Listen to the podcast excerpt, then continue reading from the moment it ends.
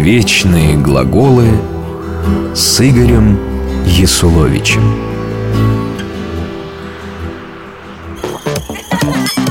Давай, зажигай! Родаки на даче! О, давай, зажигай! Ой, я разбила тарелки Фигня! На счастье! О, это парни из магазина пришли Мама, Ой, папа Что у вас здесь за Содом и Гамора?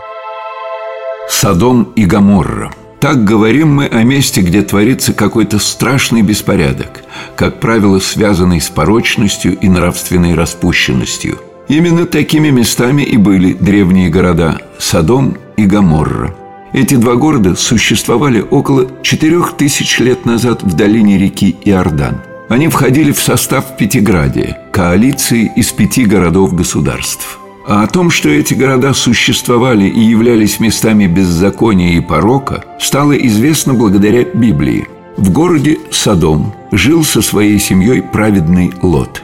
Однажды он сидел у ворот города и увидел двух прекрасных ангелов. Узнав в них посланников Бога, Лот поклонился им и пригласил к себе в дом для ночлега. Еще не успел Лот накормить своих гостей ужином, как его дом окружили развращенные жители Содома. Они узнали, что в гостях у Лота находятся два прекрасных чужестранца и решили надругаться над ними. Собравшийся народ кричал Лоту «Где люди, пришедшие к тебе на ночь? Выведи их к нам, мы познаем их». Лот вышел к безумствующей толпе и уговаривал их не трогать его гостей. Он даже предлагал вместо юношей отдать на поругание двух своих невинных дочерей. Но толпа не унималась. Любители порока схватили Лота и начали выламывать дверь в его дом. Тогда ангелы поразили собравшихся вокруг дома слепотой. После этого они сообщили Лоту, что пришли уничтожить город со всеми его жителями, потому что они безвозвратно погрязли во зле.